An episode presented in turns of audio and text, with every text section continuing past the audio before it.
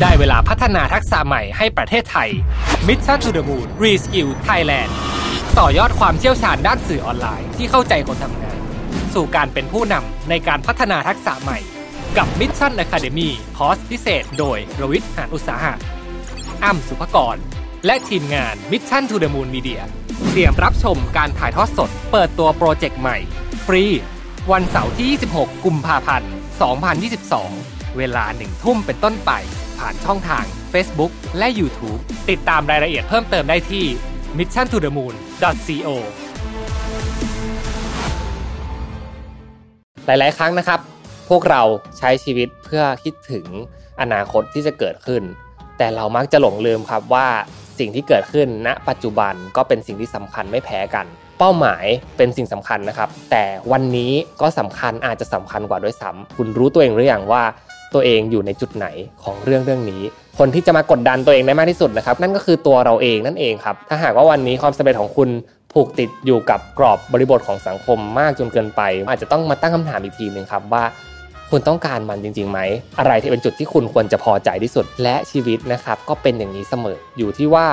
เรามีมุมมองต่อชีวิตณวันนี้อย่างไรบ้าง Mission to the Moon Podcast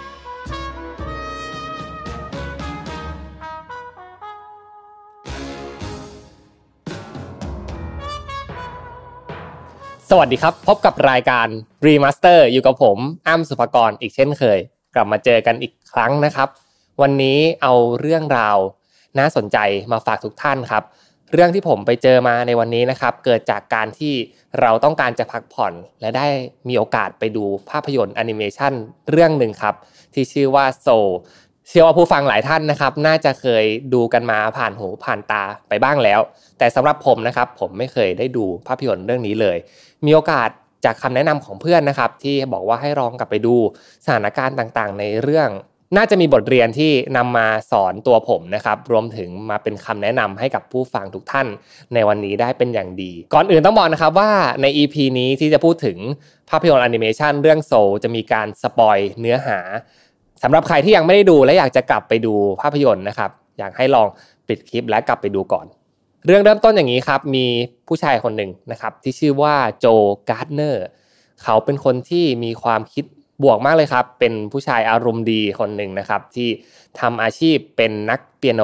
นะครับ ซึ่งเป็นนักเปียโนที่สอนกับเด็กๆในโรงเรียนนะครับเขามีความสุขกับการทำงานในทุกๆวันเลยครับ ตื่นเช้านะครับ ไปทำงานไปโรงเรียน พบเจอกับ เด็กๆ มากมาย และทำการสอนดนตรีให้กับเด็กๆ หลังจากจบงานนะครับ ก็เดินทางกลับบ้านพักผ่อนและตื่นขึ้นมาชีวิตของโจการ์เนอร์นะครับดำเนินไปแบบนี้ในทุกๆวัน แต่ในอีกมุมหนึ่งในก้นเบื้องของจิตใจของโจนะครับเขามีความฝันที่เขาอยากจะเป็นนักดนตรีที่มีชื่อเสียงนะครับเป็นนักดนตรีแจ๊สที่ มีคนตอบรับมากมายนะครับมีคอนเสิร์ตของตัวเอง ได้ไปเล่นในผับบาร์ที่ตัวเองนะครับเคยเฝ้าฝันไว้ตั้งแต่ในวัยเยาว์และในภาพยนตร์นะครับก็ชี้ให้เราเห็นว่ามีวันหนึ่งที่โอกาสได้เข้ามาถึงคุณโจการ์ดเนอร์แล้ว เขาได้รับโทรศัพท์นะครับจากนักเรียนที่เคยเรียนกับเขาว่า อาจารย์โจเนี่ยครับวันนี้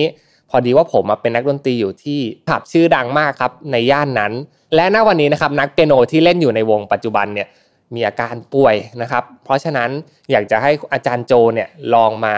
ออดิชั่นดูครับเพื่อจะได้รับโอกาสในการมาเล่นกับวง ซึ่งเป็นความฝันของอาจารย์อยู่แล้วนะครับ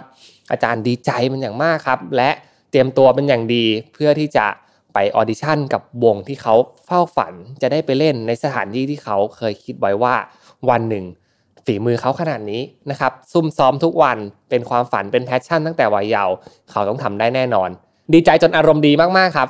เดินกระโดดโลดเต้นไปตามเมืองนะครับ และโทรศัพท์ไปหาคุณแม่นะครับ แต่ทันทีทันใดนั้นครับ เรื่องราวไม่คาดฝันก็เกิดขึ้น คุณโจครับพลัดตกลงไปในท่อนะครับที่เป็นท่อที่กำลังก่อสร้างอยู่ ซึ่งไม่มีใครคาดคิดเลยครับ ว่าจะเกิดเหตุการณ์แบบนี้ขึ้นได้ แต่นะครับอุบัติเหตุเกิดขึ้นได้ทุกเมื่อจริง ๆ ครับ และสิ่งที่เกิดขึ้นตามมาจากนั้นนะครับ นั่นก็คือคุณโจนี่เอง ตื่นขึ้นมานะครับ พบว่าพื้นที่บริเวณโดยรอบ เป็นสีดำมืดสนิทนะครับ เป็นบันไดที่กำลังเดินทางไปสู่พื้นที่อีกแห่งหนึ่ง หรือที่เราเรียกกันว่าอีกภพภูมิหนึ่งนั่นเอง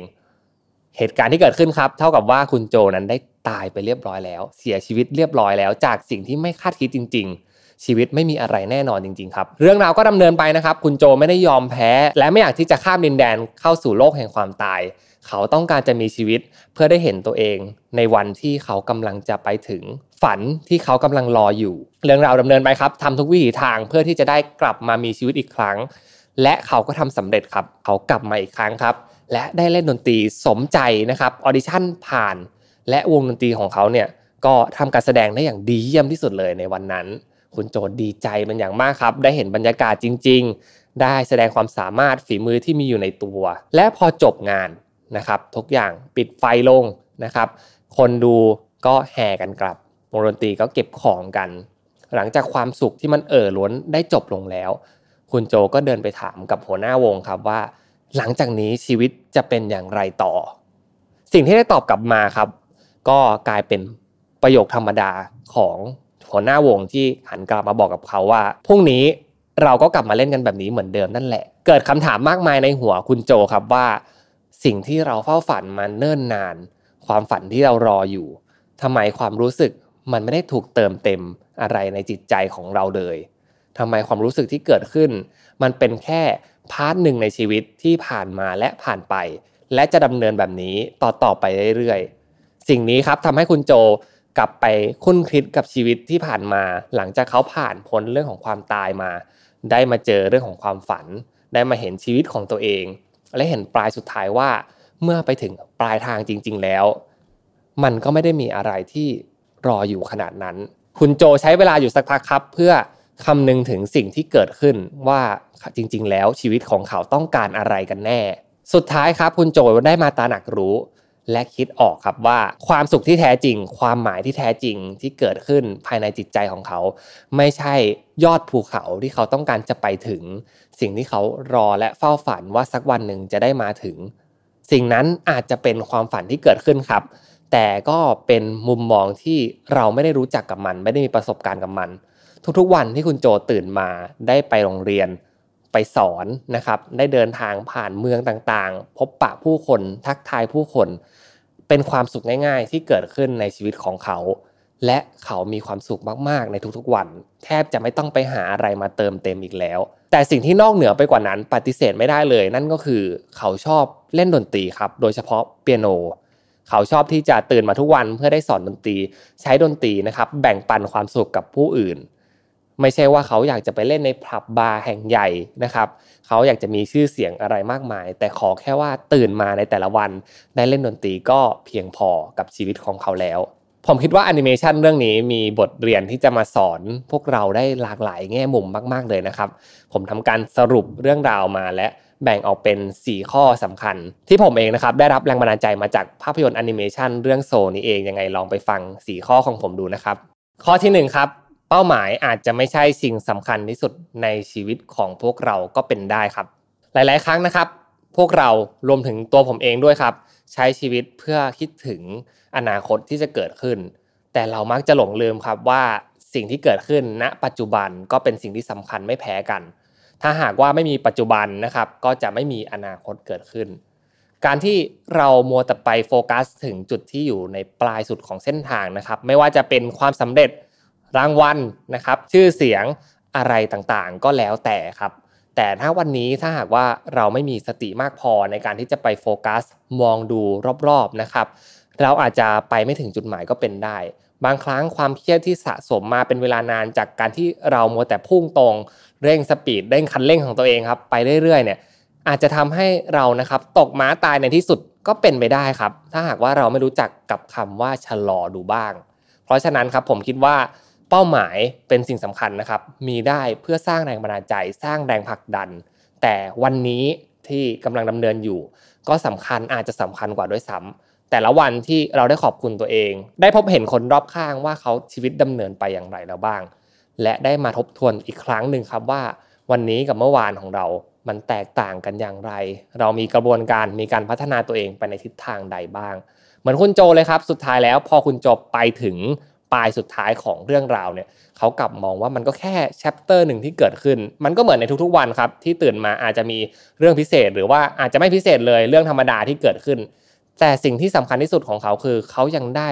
มีชีวิตยังได้เล่นดนตรีอยู่ ถ้าหากว่าใครมีภาวะที่กำลังรู้สึกสิ้นหวังรู้สึกเครียดรู้สึกกดดันนะครับ ลองถามตัวเองอีกครั้งครับว่าณวันนี้ในเส้นทางที่เรากำลังเดินอยู่ ถึงแม้จะไม่ถึงเป้าหมายไม่ถึงฝั่งฝันนะครับ แต่เราได้เดินอยู่ในเส้นทางที่ เราสามารถมีความสุขเล็กๆน้อยๆได้หรือไม่ นี่เป็นบทเรียนข้อแรกที่ผมได้รับจากภาพยนตร์แอนิเมชันเรื่องโซครับ ข้อ 2 ครับ ใช้ชีวิตแบบไม่ต้องกดดันมากก็ได้ณปัจจุบันเราเห็นเลยครับว่าสถานการณ์ที่เกิดขึ้นรอบๆตัวเรา มันกดดันมันเครียดมากแค่ไหนแล้ว แค่เปิดโซเชียลมีเดียขึ้นมานะครับ ทุกวันนี้ข่าวที่เป็นข่าวในเชิงลบ หรือว่าคอนเทนต์ที่ทำให้ผู้คนมาถกเถียงตีกันทะเลาะเบาแหวงกันเนี่ยมันก็เยอะมากพอแล้วนะครับ ชีวิตของพวกเราก็ เหมือนกันครับ ถ้าเกิดว่าเราเสพอะไรพวกนั้นเข้ามาเรื่อยๆนะครับรับแต่ข้อมูลที่เป็นข้อมูลเชิงลบ โดยที่ไม่รู้ตัวครับ เราอาจจะมีความคิดเชิงลบพวกนั้นเกิดขึ้นในใจเป็นเวลานาน และอาจจะนำพาไปสู่แนวคิดที่ว่าเราไม่สามารถทำอะไรได้เลยในอนาคตนะครับ เพราะว่ามันติดกับดักไปหมดเลย ไม่มีแต่เรื่องแย่ๆมีแต่เรื่องที่ไม่ดี เรื่องที่ไม่ถูกใจไม่ถูกต้องกับใครบางคนหรือกับตัวเราเองก็ได้ครับ แต่ในชีวิตจริง ที่เรากำลังดำเนินอยู่นี้มันเป็นแบบนั้นนะครับทุกท่านอย่าลืมนะครับว่าพวกเรามักจะคิดว่าเราเป็นคนที่พิเศษอยู่ในสังคมอยู่เสมอ แต่ในความเป็นจริงแล้ว พวกเราก็อาจจะเป็นคนธรรมดาที่ต้องดำเนินชีวิตดำเนินต่อไปเรื่อยๆ ต้องยอมรับครับว่าแต่ละคนมีโอกาสที่ไม่เท่าเทียมกัน มีจุดเริ่มต้นที่ไม่เหมือนกัน แต่หากว่าเราเอาม่านวัดของตัวเองไปวัดกับคนอื่นนะครับ มันจะมีแต่ทำให้เราบันทอนจิตใจ และรู้สึกว่าในเกมเกมนี้ครับมันคือเกมที่คุณไม่อาจจะชนะได้เลย เพราะหากว่าคุณเอาไว้บรรทัดของตัวเองนะครับไปคอยวัดกับชีวิตของคนอื่นอยู่เรื่อยๆเนี่ยมันก็เท่ากับว่ามันไม่มีจุดสิ้นสุดหรอกครับ มันต้องมีคนที่เก่งกว่าคุณแน่นอน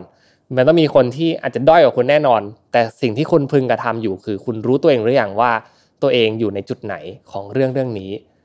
คนที่จะมากดดันตัวเองได้มากที่สุดนะครับ กับเรื่องนี้นั่นก็คือตัวเราเองนั่นเองครับคงไม่มีใครที่จะสร้างความกดดันว่าเราต้องชนะคนนู้น เราต้องห้ามแพ้คนนี้ได้มากเท่ากับสิ่งที่เราพึงบอกตัวเองนะครับ เพราะฉะนั้นผมคิดว่าสิ่งเดียวคู่แข่งตัวฉกาจคนเดียวของเรานั่นก็คือจิตใจเราที่เราสามารถที่จะเข้าใจมัน และผ่อนหนักเป็นเบานะครับ เอาความกดดันออกไปบ้าง ใช้ชีวิตในทุกๆวันให้สามารถดำเนินต่อไปได้ เท่านั้นก็น่าจะเพียงพอกับการที่จะสามารถนะครับดึงสติตัวเอง และชนะความคิดของตัวเองออกมาได้ครับ ข้อที่3ครับข้อนี้ผมชอบมากเลยครับ ความสำเร็จของเราไม่จำเป็นต้องเป็นความสำเร็จที่คนในสังคม มองว่ามันเป็นความสำเร็จครับ ถ้าหากว่าใครยังไม่เข้าใจครับ ผมขออธิบายเรื่องง่ายๆ จากเรื่องราวของคุณโจละกัน คุณโจนะครับ คิดว่าบริบทของสังคมของเขา หรือว่าความต้องการรอบๆตัวนะครับที่เกิดขึ้น สิ่งที่จะทำให้เขาประสบความสำเร็จนั่นก็คือเรื่องของชื่อเสียงนะครับ การได้รับการยอมรับจากผู้อื่น และการได้มีทรัพย์สินเงินทองมากมาย ที่จะต่อยอดในอาชีพของเขา แต่เมื่อไปถึงปลายทางแล้วเขากลับพบว่ามันอาจจะไม่ใช่คำตอบ ที่เป็นคำตอบที่ถูกต้องเสียทีเดียว ถึงแม้ว่าการมีเรื่องราวเหล่านี้นะครับจะช่วย support พยุงเราไปหาโอกาสใหม่ ๆ ได้ แต่ความเป็นจริงแล้วความสุขที่เกิดขึ้นที่แท้จริงของคุณโจ ความสำเร็จที่เกิดขึ้นที่แท้จริง คือการที่เขาตื่นมาในทุกๆวัน แล้วเขามีความสุขที่จะได้ใช้ชีวิต แบบคนธรรมดาทั่วไปครับ แบบที่ตื่นมาทานกาแฟ เดิน พบปะผู้คนได้ทำอาชีพ ได้อยู่กับเด็กได้แลกเปลี่ยนความรู้สึกดีๆ และได้ทำงานได้เล่นเปียโนทุกวัน ได้ทำในสิ่งที่เขาชอบในทุกๆวัน เท่านี้ถ้าเกิดว่าเราตัดกรอบบริบทของสังคมออกไป นี่อาจจะเป็นความสำเร็จรูปแบบหนึ่งก็เป็นได้นะครับ อยู่ที่ว่าใครจะมองมันในทิศทางใด พวกเราเองก็เช่นกันครับ ถ้าหากว่าวันนี้ความสำเร็จของคุณผูกติดอยู่กับกรอบบริบทของสังคมมากจนเกินไป ว่าเราต้องเป็นเหมือนคนนั้นนะครับ เหมือนอินฟลูเอนเซอร์คนนี้ หรือว่าเหมือนเศรษฐีที่พัฒนาบริษัทจนใหญ่โตได้มากขนาดนั้น มันเป็นคุณจริง ๆ หรือเปล่า อาจจะต้องมาตั้งคำถามอีกทีหนึ่งครับว่า คุณต้องการมันจริงๆไหมแล้วความสุขจริง ๆ ของเรามันอยู่ที่ตรงไหนกันแน่ อะไรที่เป็นจุดที่คุณควรจะพอใจที่สุดคำตอบนี้ไม่มีคำตอบที่ตายตัวอยู่ที่ว่าแต่ละคนนะครับเลือกที่จะใช้ชีวิต และเลือกที่จะให้คุณค่ากับสิ่งใดที่เกิดขึ้นในชีวิตครับ ข้อที่4ครับชีวิตคนเราไม่แน่นอนครับ ยอมรับกับความเปลี่ยนแปลงให้ได้อยู่เสมอ ข้อนี้ครับจากภาพยนตร์แอนิเมชันเรื่องนี้สอนเราเป็นอย่างดีเลยทีเดียว เห็นไหมครับว่า คุณโจนะครับอยู่ในช่วงที่กำลังจะพีคที่สุดในชีวิตแล้ว สุดท้ายนะครับเกิดอุบัติเหตุเสียชีวิต สิ่งนี้นะครับเป็นตัวบ่งสะท้อนที่ดีเลยว่า แม้หากเราขาดสติแม้แต่เพียงนิดเดียว หรือแม้แต่นะครับเกิดเหตุการณ์ที่ไม่คาดคิด เกิดขึ้นแม้เพียงนิดเดียวชีวิต เราอาจจะพลิกจากหน้ามือเป็นหลังมือเลยก็ได้ และชีวิตนะครับก็เป็นอย่างนี้เสมอชีวิตจะมีพาร์ทที่มันดีมาก และพายุที่เข้ามาผจญกับเราเป็นปัญหากับพวกเรามากมาย อยู่ที่ว่า แต่ละคนนะครับจะสามารถรับมือกับเรื่องราวเหล่านี้ได้อย่างไร หลายๆคนนะครับมองไปถึงเรื่องของดวง เรื่องของโชคชะตา ฟ้าลิขิตต่างๆ ซึ่งสิ่งเหล่านี้เป็นสิ่งเหนือธรรมชาติที่เราไม่สามารถตอบได้ สิ่งที่เราจะสามารถควบคุมได้นั่นก็คือสิ่งที่เกิดขึ้นกับตัวเรานะครับ ว่าเราจะยอมรับว่าวันนี้ถ้ามันสำเร็จวันหนึ่งอาจจะล้มเหลวก็เป็นได้ หรือวันใดที่เราล้มเหลว ถ้าหากว่าในอนาคตมันก็มีโอกาสที่เราจะสำเร็จอยู่ที่ว่า เรามีมุมมองต่อชีวิตณวันนี้อย่างไรบ้าง มันก็เลยกลับมาตอบอีกครั้งหนึ่งครับว่า ถ้าหากว่าคุณพึงพอใจในการที่จะดำเนินชีวิตในวันนี้ถึงแม้ว่าจะไปไม่ถึงไหนนะครับ ยังไม่ถึงเป้าที่เราตั้งไว้ด้วยซ้ำแต่ขอแค่ให้ตื่นมานะครับ แล้วมีสติสามารถรับมือกับความเปลี่ยนแปลงได้ และใช้ชีวิตอยู่กับเส้นทางที่คุณอยากจะทำนี่ก็อาจจะเป็นสิ่งที่เป็นคำตอบทั้งหมดในเรื่องโซ และอาจจะเป็นคำตอบทั้งหมดในชีวิตของพวกเราก็เป็นได้ครับ ก็จบลงไปแล้วนะครับสำหรับ EP นี้สำหรับใครที่ยังไม่เคยดูภาพยนตร์แอนิเมชันเรื่องโซนะครับขอแนะนำเป็นอย่างมาก ผมเองก็ตอนแรกไม่ได้คิดจะดูเหมือนกันครับ เพื่อนแนะนำมาได้ไปดูทีนี้ติดใจเอามาเล่าให้ทุกท่านฟังเลยครับ และคิดว่ามันเป็นมุมมองที่ดีมากๆ ทางบทภาพยนตร์นะครับรวมถึงตัวผู้กำกับเองตั้งใจที่จะกั่นกองเรื่องราว จินตนาการเหล่านี้ออกมาให้เราเห็นเป็นภาพสำเร็จ และมันเป็นเครื่องเตือนใจที่ดีจริง ๆ ครับ ในการที่จะใช้ชีวิตณวันนี้ที่โลกผันเปลี่ยนเปลี่ยนแปลงไปมาก ความคิดแตกต่างหลากหลายมากมายขนาดนี้ หากมีคำติชมใดๆนะครับ ก็สามารถ คอมเมนต์กันมาได้นะครับ และก็ฝากกดไลค์กดแชร์กด Subscribe ให้ช่อง Mission to the Moon รวมถึงรายการ Remaster ถ้าหากผู้ฟังชื่นชอบนะครับ ผมก็จะดีใจเป็นอย่างมาก ผมและทีมงานตั้งใจเป็นอย่างมากครับสำหรับการพัฒนาผลิตรายการนี้ออกมาสำหรับ EP หน้าผมจะมาพูดถึงเรื่องอะไรยังไงฝากติดตามนะครับ ทุกวันอังคาร 2 ทุ่ม วันนี้ขอลาทุกท่านไปก่อนแล้ว สวัสดีครับ Mission to the Moon Podcast